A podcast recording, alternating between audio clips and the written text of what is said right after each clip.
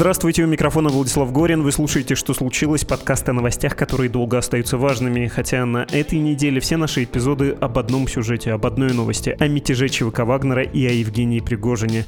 Рад бы пообещать, что мы вот-вот закроем эту тему, но и тема развивается, и интерес у аудитории к ней явно есть, и некоторые аспекты еще кажутся достойными вашего внимания. Сегодня мы поговорим о медиа-империи Евгения Пригожина. Он, помимо колоссального силового ресурса, имел еще и вот эту гигантскую привилегию привилегию по меркам поздней путинской Российской Федерации, то есть свои СМИ. Каким образом он их использовал? Теперь он их точно закрывает? Это так, судя по сегодняшним новостям. А может быть так, что кому-то достанутся их остатки. А насчет того, что мы все про Пригожина да про Пригожина без выходных, начиная с субботы и каждый день, вот какое у меня есть к вам предложение. Как насчет встретиться завтра, в субботу, сверхплана, на этом же месте, то есть на той площадке, где вы слушаете наш подкаст, и поговорить о чем-то другом конкретном хотим вам предложить терапевтический выпуск «Как найти моральные силы, когда вокруг все вот это вот происходит».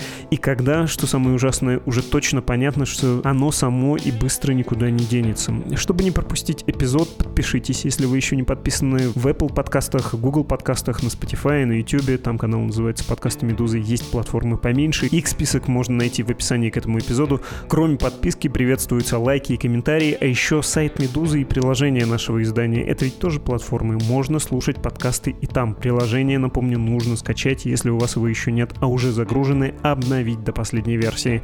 Так вот, плавно от анонса темы мы перешли к объявлениям, напоминаниям, анонсам. Предлагаю разворачиваться и возвращаться на магистральную дорогу этого эпизода, к теме этого выпуска.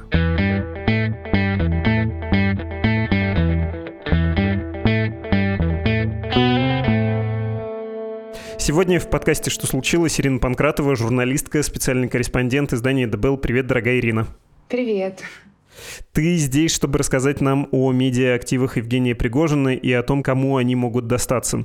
Ему после недавнего мятежа, очевидно, не по чину иметь такой ресурс в позднепутинской России.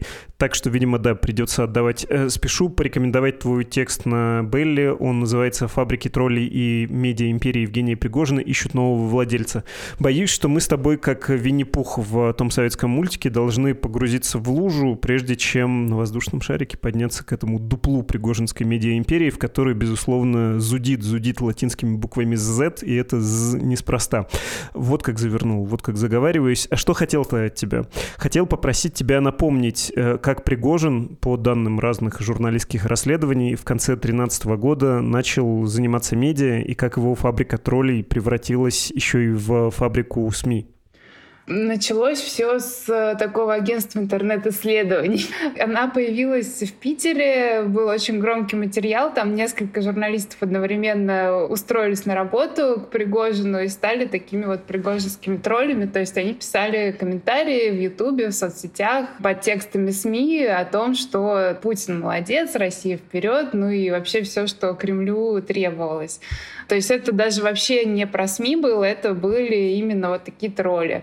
И даже несмотря на то, что это довольно быстро местные журналисты раскрыли, троллить работать продолжили, и вот на их базе возникли медиа Пригожина. То есть такие вот медиа, как э, Фан и всякие другие СМИ, уже такие как бы с претензией на то, что это новости и журналистские тексты, там где-то даже расследования, репортажи. В общем, из троллей выросла медиа-империя. А ты одно от другого отличаешь вообще? Написание комментариев, травля в соцсетях людей по заказу, оппозиционеров, как правило, создание и распространение фейков, э, в том числе на американскую аудиторию. Тут, наверное, один из самых ранних и ставший хрестоматийным пример. Постановочный ролик. Человек в военной форме США расстреливает Коран, а потом выясняется, что и не США, и не форма, ну, в смысле, не настоящая. И все это сделано сделано ради того, чтобы ну, дестабилизировать, да, по большому счету, ситуацию в США, используя современные методы коммуникации, соцсети, их алгоритмы. Вот эти многочисленные медиа, которые как бы редакции, да, как бы СМИ, они же тот же самый метод использовали. но их все-таки, я думаю, правильно различать, потому что комментарии — это комментарии, это просто вот некие юзеры что-то пишут под э, там YouTube-роликом. А СМИ даже в таком плохом, низком качестве, как тот же фан, оно все равно имеет аудиторию. И есть реальные показатели. Ну, сложно оценить их точно, потому что часть СМИ работала как бы не при Пригожине. Ну, то есть они скрывали то, что они входят в холдинг. Но все равно есть какие-то ориентировочные оценки. Они указывают, что у вот этой вот медиа именно части есть миллионы живых настоящих читателей она же разрослась по всей России, то есть они стали открывать, по примеру Петербурга, региональные СМИ. Там в Петербурге это начиналось, это было СМИ там типа «Экономика сегодня», «Невские новости», ну вот в таком роде что-то, как бы региональные СМИ. И там даже, в общем, что-то эксклюзивное периодически появлялось. Там были настоящие, ну как настоящие, относительно настоящие журналисты, которые приходили на какие-то мероприятия, представлялись там, что вот мы из Невских новостей, все остальные журналисты стояли такие, ну, понятно, пригожинские. Но, тем не менее, они приходили и что-то оттуда вещали. Я тогда в Петербурге как раз еще работала. Я помню, что они себя идентифицировали как э, полноценных журналистов. У нас там было такое какое-то сообщество внутреннее петербургское, которое между собой общалось.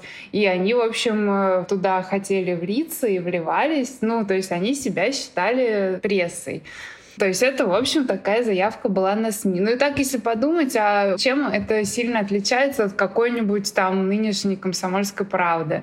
Это что же как бы вот СМИ, комсомольская правда. Ну вот и Пригожинские такие же были от роли у них другая функция, то есть у них нет аудитории читателей, у них просто есть функция создать э, впечатление, что вот много людей думают таким-то образом. Меня зацепило про Петербург и про то, что люди, которые работали в этих медиа, считали себя журналистами. Ну да, понятно, как у нас все извращено, искажено, размыто, и в том числе государственные медиа, которые занимаются откровенной пропагандой, там работники этих структур тоже считают себя журналистами, и тут просто такая частная, не военная компания, а вот частная лавочка такой же пропаганды, и, наверное, размывается представление о том, чем должны журналисты заниматься. А коллеги-то спокойно, да, к этому относились, посмеивались. Это было время постмодерна, и ну да, ну да, все зарабатывают как могут или как? Ну, кто как. То есть э, часть коллег таких нормальных, то есть я беру тех журналистов, которые занимались настоящей журналистикой. Ну, там, условно говоря, работали в каком-нибудь там петербургском коммерсанте. Э, ну, вот я в деловом Петербурге работала, он тогда был тоже нормальным изданием, а не как сейчас э, в холдинге Ковальчука. В общем, такие журналисты, они делились на две категории Одна категория, она вот к Пригожинским относилась э, лояльно, более-менее, ну, в духе, что, ну, давайте как-то все-таки давать людям право на выбор, вот они такой сделали выбор, в общем, пусть делают, что хотят, и вообще как бы надо нам всем как-то общаться. Но это как бы были времена еще довольно давние. Ну, то есть это был 2016, вот так вот год примерно, 15-16. А другая часть журналистов, она уже тогда их воспринимала в штыки. То есть там, например, был чат у нас такой, и до сих пор он есть, там где-то, наверное, 2-3 сотни журналистов петербургских. И там просто регулярно начинался срач, прошу прощения, на тему того, что там тегали какого-нибудь пригожинского журналиста, там был такой основной представитель э, Тимофей Шабаршин. По-моему, на тот момент он был главредом Невских новостей, если я не путаю. В общем, он такой был видный деятель пригожинских медиа. И он был в этом чате, его там тегали, начинали с ним, значит, э, спорить о чем-то, говорить, что вы такое вот пишете, что-то непроверенное какие-то вы там пропагандистские идеи транслируете, он приходил, на это всегда отвечал, вступал в какую-то коммуникацию. Потом он какой-то вел даже телеграм-канал в Петербурге, очень читаемый. Все знали, что он его ведет, там он издевался над журналистами либеральными. То есть такая шла коммуникация вполне себе между вот пригожинскими медиа и всеми остальными. То есть это не был какой-то отдельный организм, который где-то там прячется и вообще как бы понимает, что с ним что-то не так. Нет, это был, ну, как бы вот такой ландшафт петербургской журналистики, в который входили пригожинские СМИ. Нужен для порядка, наверное, назвать основные издания. РИАФАН, Федеральное агентство новостей, Экономика сегодня, Политика сегодня, Невские новости, Народные новости. Это, пожалуй, основные бренды. Я тебя про журналистов еще спрашивал, а сейчас хотел бы спросить про читателей, как они относились к этим медиа, что они в них находили и продолжают находить, потому что я чувствую, что я сам чертовски не объективен. Это же с «Медузой», ой, сейчас э, очень странно прозвучит, одного поля ягод ягоды. Примерно в одно время появились, но там волчьи ягоды, в плохом смысле, отравленные. А у нас, ну, я смею надеяться, нормальная медиа, которая вот так вынуждена в Латвии была организована. И я помню, что как-то мне звонили люди, по-моему, из Риафан, не помню точно, за комментарием каким-то про «Медузу», поскольку было вот такое противостояние. Пригожинские, в общем-то, травили многих, включая «Медузу». И там очень спокойным голосом человек задал мне какие-то вопросы, вопросы, я сказал, что я не буду ни на что отвечать вообще, если хотите, с главным редактором там разговаривайте, это его задача. Он сказал, Владислав, ну что, вам трудно ответить коллеги? И я тогда подумал, меня вот это жутко взбесило. Я подумал, твои коллеги в Невской канавке лошадь доедают. Ну, в общем, да, у меня крайне необъективное отношение было. А читатели-то там что находили? Там же был вот этот всегда пафос. Мы с президентом, либералы прокляты. И чего там интересного-то было можно найти в таком случае?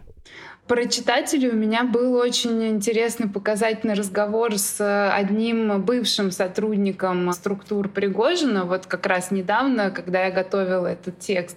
И я у него как раз спросила, а кто это сейчас читает, то есть э, какую аудиторию будут э, кому-то передавать, да.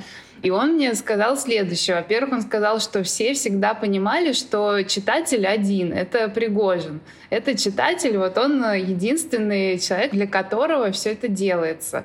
Он должен открывать соцсеть, которая его устраивает. Они там создали же эту соцсеть «Ярус», которую никто вообще не смотрел, но вот у Пригожина была своя соцсеть с нравящимся ему контентом.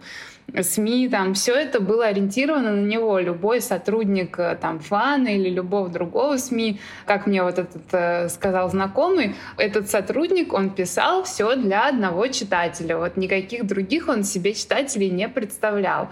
Но в то же время, поскольку деньги вливались огромные, и все это существует уже больше семи лет фактически, конечно, там накопилась какая-то еще аудитория, вот этот мой, опять же, знакомый, он ее описывает как э, людей возраста там примерно от 40-45 лет, но это люди, которые пользуются интернетом, то есть для них это не что-то совсем вот, э, что такое там сайты и новости на них, а они что-то в интернете читают, но это не молодежь, которая сечет, да, там где что, чем Медуза отличается там от анонимного телеграм-канала, а эти люди, они просто открывают что-то, что-то в интернете, и вот им попадается контент, и они его воспринимают за чистую монету. Там же у фана есть такой формат колонок, как бы какие-то люди пишут колонки, анонимные, неанонимные, и вот для старшего поколения, которые просто вот заходят и что-то рандомно в интернете видят, они вот эти колонки встречают, и они думают, о, ну это какая-то газета, она вот написала текст, и вот он опубликован. Ну и как бы всерьез это все воспринимают. И вот по словам моего этого знакомого, таких людей реально много. Они по всей России распределены, то есть э, они не именно там сидят в Москве, в Петербурге, это буквально вот вся Россия. И там реальные показатели просмотров, то есть кто-то это реально читает постоянно. Но что касается основных СМИ, с которых все это начиналось, тех же вот Невских новостей, того же 2015 года, когда я была вот э, как-то погружена, тогда там, конечно, читателей много не было. То есть несколько тысяч человек это читали, может быть. Ну, то есть их реально было очень мало. Ну, конечно, в регионах, в принципе, маленькие показатели, это не федеральная СМИ, но все равно тот же деловой Петербург, где я работала, но все-таки это был какой-то счет там на 100 тысяч, там 200 тысяч, а здесь было просто несколько тысяч. Несколько тысяч, и изрядная часть аудитории, в общем, не очень понимает, что это читает, в том числе благодаря агрегаторам. И вот это как раз такая или политтехнологическая, или диверсионная, что ли, информационная деятельность. Да? Ты вбрасываешь, и оно благодаря соцсетям, агрегаторам у тебя всплывает, и благодаря системе рекомендаций в телефоне, например. Мы к этому, наверное, должны будем вернуться, к аудитории, но давай еще упомянем про ВК-проекты и Телеграм-проекты. Собственные пригожинские, петербургские, не петербургские, псевдооппозиционные, не псевдооппозиционные и партнерские, да. Была собственная сетка, были отношения с другими сетками, например, Потупчик, был подкуп, ну, наверное, так это правильно называть, э, разных тоже инфлюенсеров. Можешь про это тоже рассказать, если ты, конечно, это, опять же, не отодвигаешь от медиа империи. Ну, на мой взгляд, это то же самое. Да, это, наверное, все входит в медиаимперию. Ну, Пригожин в какой-то момент понял, что вот есть Телеграм, и надо тоже там что-то делать. И там есть часть каналов, которые, в общем, э, более чем очевидно, что относятся к нему. Ну, та же, например, пресс-служба Пригожина, у которой аудитория за время мятежа в два раза выросла. То есть сейчас там, по-моему, 1,3 миллиона, что ли, подписчиков, а было, не знаю, 600 тысяч или что-то такое. Потом, ну, какая-нибудь там кепка Пригожина. То есть это то, что открыто про него. Киберфронт Z. А есть сетки анонимные, которые, как и СМИ, многие как бы к нему отношения не имеют. Тоже есть разные оценки. Например, была публикация, досье публиковали, утечку ведомостей зарплатных. Вот, судя по ней, у Пригожина вообще 400 единиц вот этих объектов, типа Telegram, сайтики какие-то, вот это все. Ну, насколько я более-менее анализировала телеграм-сетки, у меня было ощущение, что действительно живых крупных каналов там не так много. То есть они же с самого начала этой империи, они занимаются накрутками. То есть тут очень сложно отделить реальную аудиторию от накрученной. Ну и в Телеграме тоже накрутки огромные, но там есть несколько живых телеграм-каналов, есть даже там в топ-10 какие-то анонимные, которые связывают с Пригожиным. Официально-то там получается тоже по миллиону подписчиков, но это вряд ли все живые подписчики, но 1100 живых там, наверное, есть. А еще у него есть прям вот реально десятки маленьких, малюсеньких телеграм-каналов, которые занимаются тем, что они цитируют друг друга. И вот эти там несколько больших каналов, чтобы накручивать цитируемость, потому что это такой важный показатель в Телеграме. То есть если просто все репостят твой пост, то как бы у тебя хороший показатель возникает. Ну и ВКонтакте тоже по тому же принципу. Угу. Нужно, наверное, упомянуть отдельно про военкоров и вообще про инвестиции военного времени в медиа, в том числе Владлена Татарского, убитого можно вспомнить, поскольку он был Пригожину близок, но не был напрямую, да, его подчиненным был скорее законтрактован. Можешь про период так называемый СВО рассказать? Судя по всему, и по тем же вот утечкам досье, и по расследованиям, которые мы делали в Телеграме, Пригожин с вот этими военкорами работал еще до начала войны. То есть он еще в 2021 э, начал э, регулярно платить им за публикацию каких-то идей. То есть он давал идею, и ее надо было как-то осветить. И вот тому же татарскому есть ведомости, что шли оплаты, шли оплаты рыбарю, телеграм-каналу Рыбарь, его администратором. Плюс человек, который вместо Пригожина стал председателем э, совета вот патриота этого холдинга его, Абаз Джума, он тоже в этих ведомостях фигурировал очень давно, входил в один отдел с рыбарем. То есть даже рыбарь был по ведомостям его начальник там отдела каких-то по международных новостей, что-то такое. То есть фактически эти корреспонденты, там э, КОЦ и прочие, они не были э, частью холдинга Пригожина, но они получали от него постоянно деньги. И, естественно, они какую-то с ним э, дружественную связь ощущали за счет этого. Ну и когда началась война, они же все очень сильно выросли, а уже у него такие были сделаны выгодные инвестиции в дружбу с ними. И если следить за их контентом, то они его сильно долго не критиковали. Сейчас уже там, конечно, пошла волна, когда он начал свой мятеж, они как-то не особо поддерживали его, но вообще в ходе войны, в ходе конфликта с Минобороны Если вот их читать, там многие, в общем-то, даже присоединялись к этой критике Минобороны, ну, то есть было понятно, что какой-то у них есть коннект с Пригожиным. Коннект, понятно, что, скорее всего, финансово тоже чем-то обеспечено, а не просто вот он так нравится. А давай упомянем еще про группу «Патриот» и про признание Пригожиным, что это его, потому что там ситуация была аналогичная ЧВК Вагнера. Все более-менее понимали, журналисты про это убедительно написали, что это вот его, но он отрицал. А потом он сказал, да, да, это мое. До этого с честными глазами говорил, нет, не имею никакого отношения, а потом стал говорить, ну, конечно, да, я в это инвестировал, я это придумал, и я считаю это своим. Да, он так плавно это сделал. Сначала появился Патриот, он возглавил э, совет директоров, и еще какое-то время он говорил, ну я вот просто возглавляю совет директоров. То есть он не говорил прямо, что это мои СМИ, я управляю ими и перечисляем деньги. А потом как-то очень плавно он вообще перестал это отрицать, и уже как вот данность стала, что да, это его холдинг. И уже когда началась война, он вот этот пост председателя совета директоров передал, собственно, вот этому Авасу Джуми. То есть он явно уже тогда понимал, что нужно почему-то от этой темы отходить. И его сотрудники тоже говорят, что когда вот это переназначение произошло, то все поняли четко, что у него есть какие-то мысли, за счет которых он дела немножко передает. Но, правда, все это связывали с тем, что, ну, просто вот он сконцентрирован на военной части, на ЧВК, на развитии именно вот ЧВК. Но сейчас уже, если с нынешних позиций на это смотреть, конечно, скорее всего, у него были какие-то мысли, что вот будет ситуация, в которой без его участия вся эта махина, она как-то должна работать. Подводя предварительный итог, мне пришел такой образ на ум, такое сравнение. Это очень похоже на предвыборные газеты в российских регионах, когда нужно провести избирательную кампанию, приезжают пиарщики, обычно люди со стороны, и быстренько организуют какое-то издание, в том числе издания такие грязные, которые конкурентов э, очерняют, и они без э, всяких подписей и исходных данных. И это все распространяется, ну, вот таким тоже полупартизанским способом, способом, где-то расклеивается, раскидывается по ящикам. Вот примерно на это было это похоже.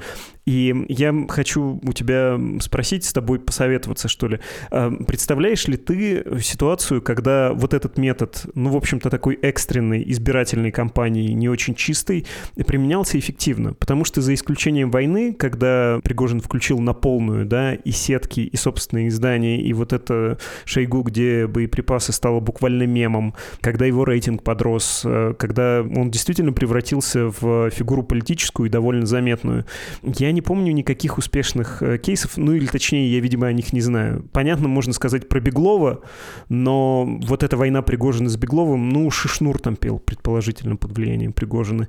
И все эти ресурсы пригожинские метали в губернатора Сосули, и ничего, сидит спокойненько, мариупольскими делами занят, не покорябался.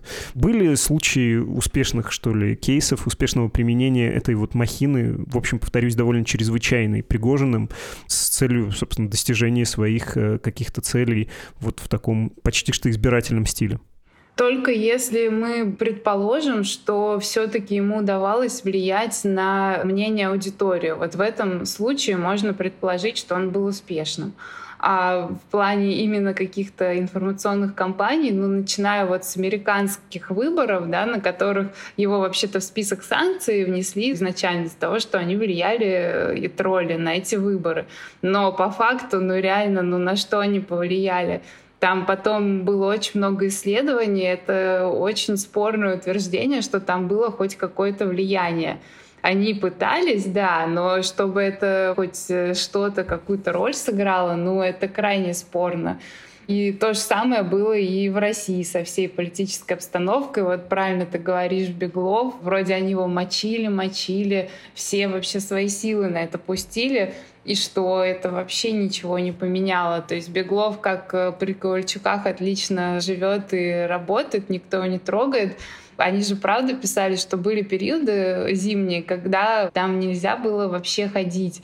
Ну, я помню, я приезжала туда, там было настолько грязно, там настолько никто ничего не убирал, что ты просто не мог выйти из дома и нормально пройти. И все это видели, и, в общем, правду об этом писали СМИ Пригожина. Но это вообще никак не помешало Беглову дальше много лет работать. И так это и работает. Только, то есть, если исходить из того, что человек заходит э, под какой-нибудь пост, видит там всех этих ботов, у него, может быть, складывается ощущение, что вот есть какое-то мнение у страны в целом, оно такое-то, и, может быть, вот мне к нему присоединиться.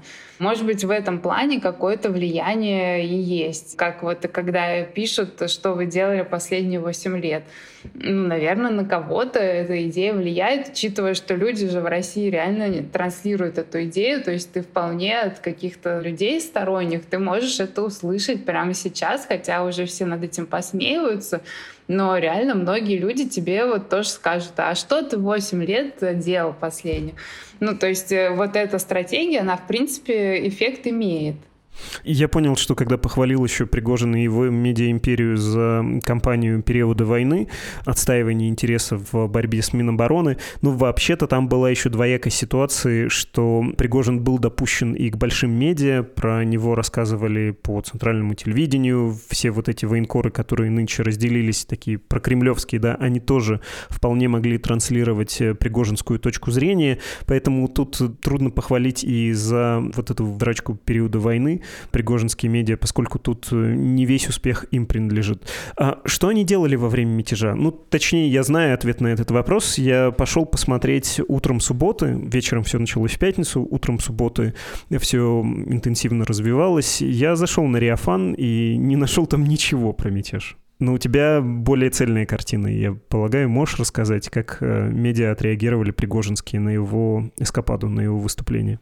Судя по тому, что я знаю о том, как они работают, у них, в принципе, и до мятежа был довольно серьезный хаос. То есть у них какого-то централизованного управления всей вот этой махины, оно было очень слабенькое. И когда это все началось, конечно, у них хаос усилился. То есть, э, если вот смотреть, э, кто что делал, они все делали абсолютно разное. Были какие-то маленькие сайты, которые стали как раз-таки писать, что идет мятеж, что вот какой молодец Пригожин. Кто-то вообще ничего не писал, просто замолк. Фан, да, явно в растерянности что-то ставил, но как Яндекс новости в свое время, что войны нет. вот у них не было мятежа. Ну, в общем, изнутри это выглядело, насколько я знаю, так, что просто никаких централизованных указаний не было, и каждый делал то, что вообще ему в голову пришло правильным сделать.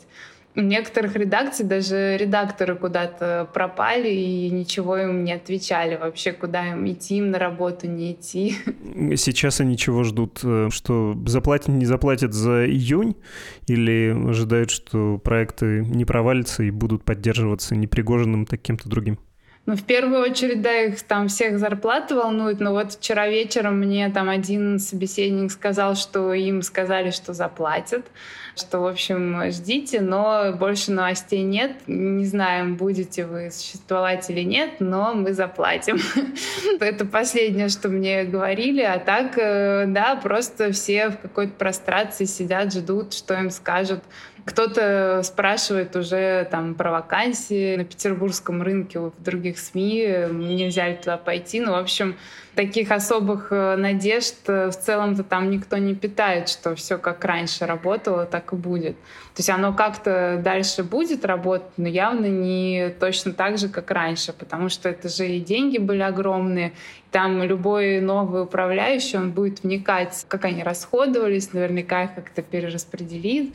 Ну, в общем, такого, что все редакции останутся и как сидели, так и будут работать, такого, конечно, не будет.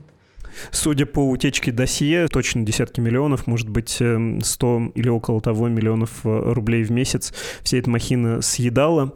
Опять же, это такой режим, если кто-то представляет, избирательной кампании, да, вот выделенный бюджет, который все время осваивается, и поразительно, что это много лет делалось. Давай еще раз поговорим про аудиторию, прежде чем э, поговорить про то, кому это может достаться, потому что мы с тобой, в общем, вроде бы исчерпывающе это обсудили, но хочется понять все-таки ценности этих медиа-активов.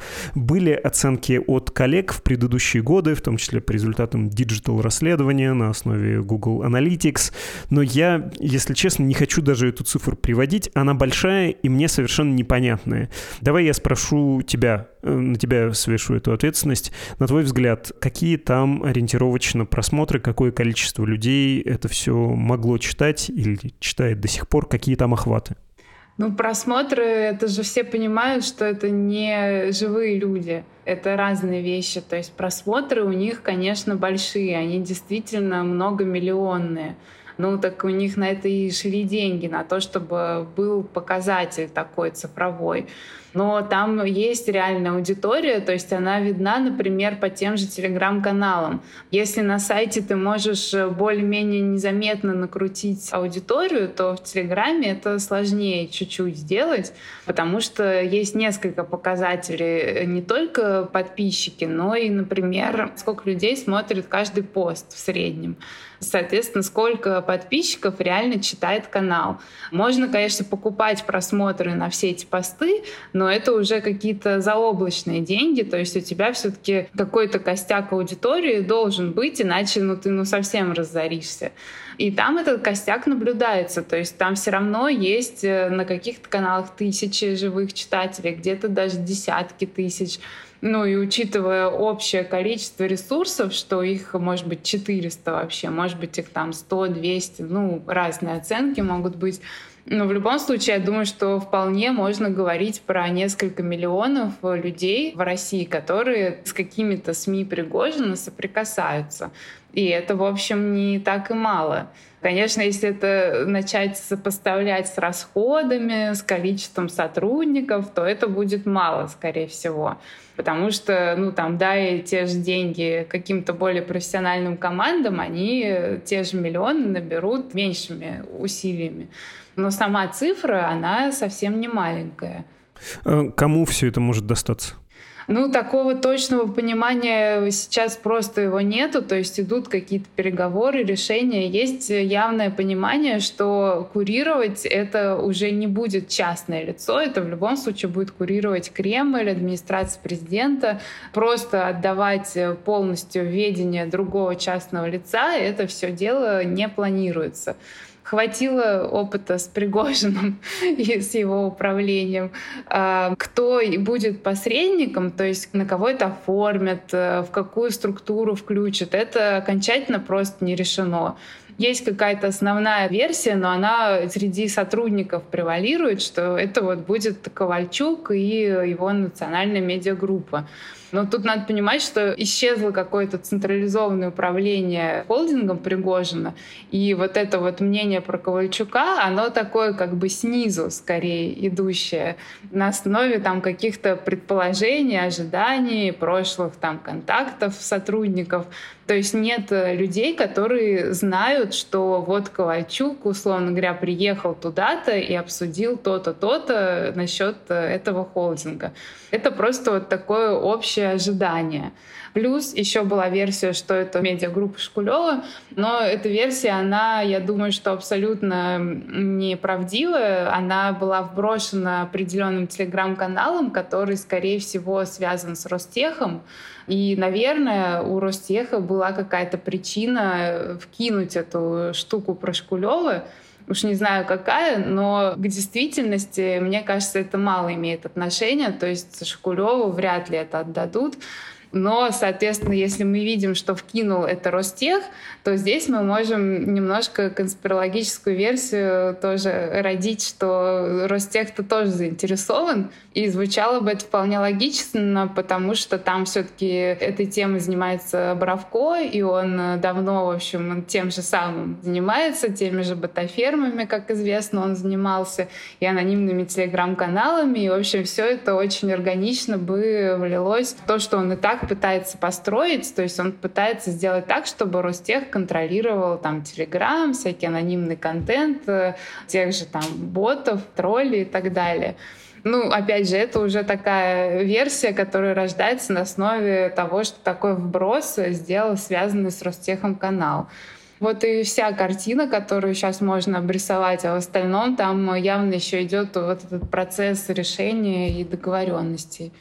Просто занудное уточнение про Виктора Бравко. Он советник или какой-то заместитель директор по коммуникациям в Ростехе, супруг э, Тины Канделаки и человек, который участвовал в конфликте с людьми, которые работали с Собчак. Про это тоже можно, кстати, потом упомянуть. У меня есть э, по поводу того, кому империя, медиа-империя Пригожина достанется, такое рассуждение. Я тоже, когда прочитал в твоем материале про Виктора Шкулева, опять же, занудное пояснение, Виктор Шкулев и Шкулев Медиа.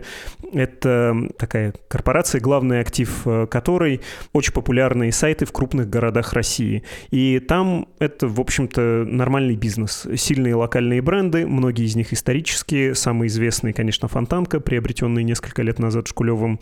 Там настоящая аудитория, хороший трафик, реклама, плюс теперь без этого никуда, изрядная степень компромисса с государством и некоторыми крупными компаниями. Ну вот чистый медиабизнес, и я думаю, Шкулев это бы все не взял. Ну, потому что вот эти прожорливые пропагандистские ресурсы Пригожина, настроенные на войну, на информационную войну, они не ключат аудитории, не ключат ее сердце. Это отмычка. А когда ты таким образом действуешь, там тебя не встречают радостно. инфраструктура вот этих гибридных операций, она плохо совместима с бизнесом, и, опять же, избитое сравнение — чемодан без ручки. И бросить жалко, и тащить неудобно. К тому же всегда можно приобрести да, на рынке разовый разовый заказ. Прийти к уже готовым сеткам, чьи бы они ни были, вкинуть денег и получить результат, если он тебе так нужен. Я в этом смысле даже не очень понимаю, почему НМГ и Ковальчуки вот с этими их активами, Пятканал, РНТВ, пакеты первого, СТС и прочее, прочее, и да, и председательница совета директоров, правда, эту информацию удалена с сайта Алина Маратовна Кабаева, известная медиа-менеджерка российская. Ну, то есть вот зачем им это надо? Я понимаю, что у них там просто могила медиа-активов, склад таких телеканалов, каналов и вообще крупных медиа, которые и отдавать никому не хочется, и деньги даже они какие-то продуцируют, но вот их не используют для каких-то пиар-войн, да, там общая цензурная душнота отечественных медиа, это просто параллельная структура государственной вертикали информационной. Но вот, на мой взгляд, самое логичное решение было бы поступить следующим образом с Пригожинской империей, сказать, идите куда хотите, вы не представляете никакой ценности, что вы сделаете? Ну, что, начнете информационную кампанию? Информационный полный мятеж в духе Евгения Викторовича Пригожина. Да ну, глупости. Гуляйте давайте. Думаешь ли ты, что можно с этим вообще что-то сделать? Что кому-то это нужно, что это вообще полезно? Ну, потому что Пригожин, видимо, видел в этом какой-то смысл. Единственный читатель, ты сама сказала. А остальным, ну для чего? Ну, Ростеху надо будет, денег дадим. А если кто-то будет себя плохо вести, разберемся, дело заведем. Мы это умеем, особенно в Ростехе. Нет, но все-таки это некая построенная структура. То есть это же настоящие редакции, у них реально есть офисы, они туда ходят. Там уже люди, у них есть некий опыт какой-никакой. То есть они знают технически, как э, там обновить сайт, как добавлять э, комментарии, у них какие-то созданы чаты, где это все работает. Ну, то есть это, в общем-то, не то, что это какая-то невероятная, неповторяемая система. Конечно, не супер сложно все это сделать, но как бы оно же уже сделано, и смысл это создавать кому-то заново, если ты можешь это просто себе забрать. А, что касается Ковальчука, там логика, скорее всего, такая. Как для Ковальчука, так и для Пригожина Петербург — это особое место. Они там росли, так сказать, вот с этого все начиналось. И вот эта их война за Петербург, она очень давно идет, и Ковальчук, он э, довольно активно именно петербургские СМИ затягивал в свой холдинг. Это тоже на моих глазах происходило. То есть, когда я, например, в Петербурге начинала работать, Ковальчуку там особо-то ничего и не принадлежало. И он э, одно за другим вот так вот СМИ включал-включал. Потом, собственно, мой деловой Петербург включил. Кстати, очень по показательной схеме отжали нашу газету изначально как бы не на Ковальчука. То есть сказали, что это вообще Березкин, а юридически там вообще какое-то было номинальное юрлицо. И прошло три года, и только спустя три года Ковальчук сказал, что да, это мое, и вообще деловой Петербург входит в НМГ. Хотя мы знали сразу, что это он. Ну, то есть, когда начинается какой-то скандал и заварушка, то они просто делают так, чтобы это как бы были не они, но на самом-то деле это они. И, в общем, они так действуют часто. И в этом плане им логично захватить остатки чего-то, что им еще в Питере не принадлежит. Потому что Питер — это вообще это реально их вотчина. Там губернатор их, куча их проектов, там э, даже театры строятся, всякие культурные центры и, и те их. Ну, то есть это действительно такой регион, где им вообще не нравилось, что тут какой-то ЧВК Вагнер-центр открылся. Вообще, что это за приколы такие? То есть э, у них, скорее всего, может быть вот э, и такая какая-то мотивация. Если бы это было СМИ, базирующееся в Москве, то, наверное, у НМГ интерес был бы ниже. И, может быть, на самом деле они в итоге не договорятся ни о чем, то есть это же идет процесс переговоров. Может, это вообще отдадут какому-нибудь ВКонтакте и туда вольют это все, и все тоже, в принципе, почему нет. Но логика сама, она, в общем, тут есть. Хорошо, спасибо тебе большое за этот разговор. Да не что. Это была Ирина Панкратова, журналистка, специальный корреспондент издания «Дебел».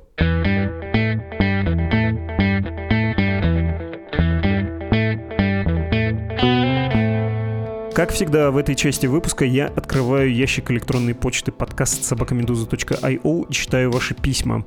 Сообщение от Владимира. Здравствуйте, хочу предложить идею записать подкаст, посвященный одному из кандидатов от Демократической партии Роберту Фрэнсису Кеннеди, который своими качествами и поступками разительно отличается от двух главных кандидатов страны. Мало того, что он почти сопливый юнец, ему всего 69, так еще и не боится публично демонстрировать голый торс, прекрасную физическую форму, отжался целых 10 раз, не разделять общепринятый курс партии касаемо войны и вообще симпатизировать России, за что мейнстримные медиа записали его в одну компанию с Маском. Не является ли его кумиром кто-нибудь по другую сторону Атлантики? Возможно, это воплощение демократического Трампа. История подобного политика может быть очень интересна слушателям. Может быть, но не хватает, на мой вкус, пока актуальности. Последим, если он что-то такое выкинет, э, что в воздухе появится вопрос, это кто вообще такой? Сделаем непременно. Другое письмо от Сергея Сергея из США. Здравствуйте, Владислав. Как давнишний слушатель подкаста, давнишний же жертвователь, спасибо вам за это, и по совместительству житель США, не мог не зацепиться за ваши слова про правительство вернет ему деньги, которые он потратит на «Медузу». Это я говорил про налоговый вычет. Граждане США могут его получить, если сделают пожертвование «Медузе». Вы продолжаете свое письмо, уважаемый Сергей. К сожалению, налоговый вычет — это не возврат всех задоначенных денег, а только налогов, уплаченных на сумму доната. Если бы все это было, как вы сказали, то можно было бы всю всю зарплату передать вам, а потом идти и получать ее обратно, что, конечно, звучит неплохо, но, к сожалению, работает не так. Да я знаю, что не так, и в России это не так работает. В смысле, налоговый вычет не так устроен. Я срезал углы, да, выразился некорректно, вы правы. Дочитаю ваше письмо. То есть, если я задонатил вам тысячу долларов, вернуть я смогу только, например, 300, если моя эффективная ставка налогообложения в этом году будет 30%. На правах еще большей духоты. Вообще в налоговом кодексе и так есть дефолтный вычет, который дают всем и который для индивидуальных налогоплательщиков в этом году составит 13 850 долларов, а для супругов, подающих налоги вместе, 27 700. Поэтому профит от вашего налогового вычета будет наступать только если у людей есть другие вычеты, либо если сумма донатов за год превысит сумму выше. Так что в целом новости хорошие. Всем советую донатить Медузе больше 27 700 долларов в год, чтобы собирать профит с вашего нового налогового статуса. С уважением, Сергей. Да, Сергей, ничего себе призыв. Э, нет, нам можно и поменьше. Но лучше, кстати говоря, говоря, регулярно, если вы можете себе это позволить, и если это для вас безопасно. Тут я уже без шуток. Заходите на страницы support.meduza.io и save.meduza.io, там есть все подробности и форма оплаты. Это был подкаст «Что случилось?», он посвящен новостям, которые долго остаются важными. И напомню, завтра мы тоже тут появимся с необычным для нас терапевтическим выпуском. Не пропустите, особенно если вам чего-то как-то грустно, печально и вообще все не то. Thank you.